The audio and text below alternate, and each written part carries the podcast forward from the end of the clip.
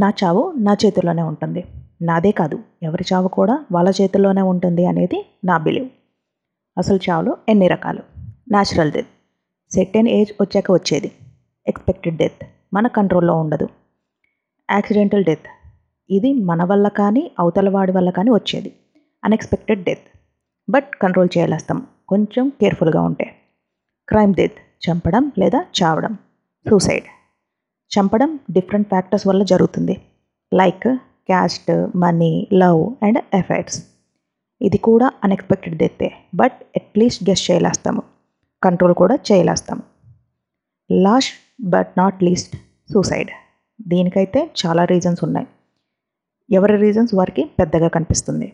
Parents తిట్టారనో ఎగ్జామ్స్లో fail అయ్యామనో లవ్ ఫెయిల్ అయిందనో ఫ్రెండ్స్ అండ్ రిలేటివ్స్ మోసం చేశారనో సెక్సువల్ హెరాస్మెంట్ వల్ల అప్పుల బాధలు వల్ల కావచ్చు.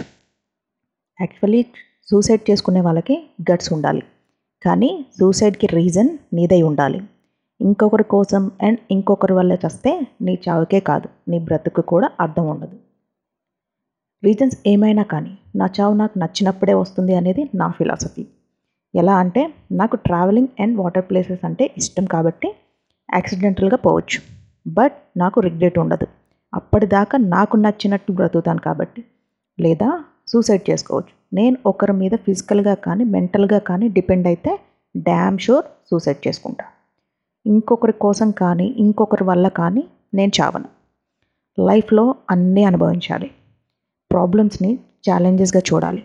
లైఫ్ని ప్రేమించాలి.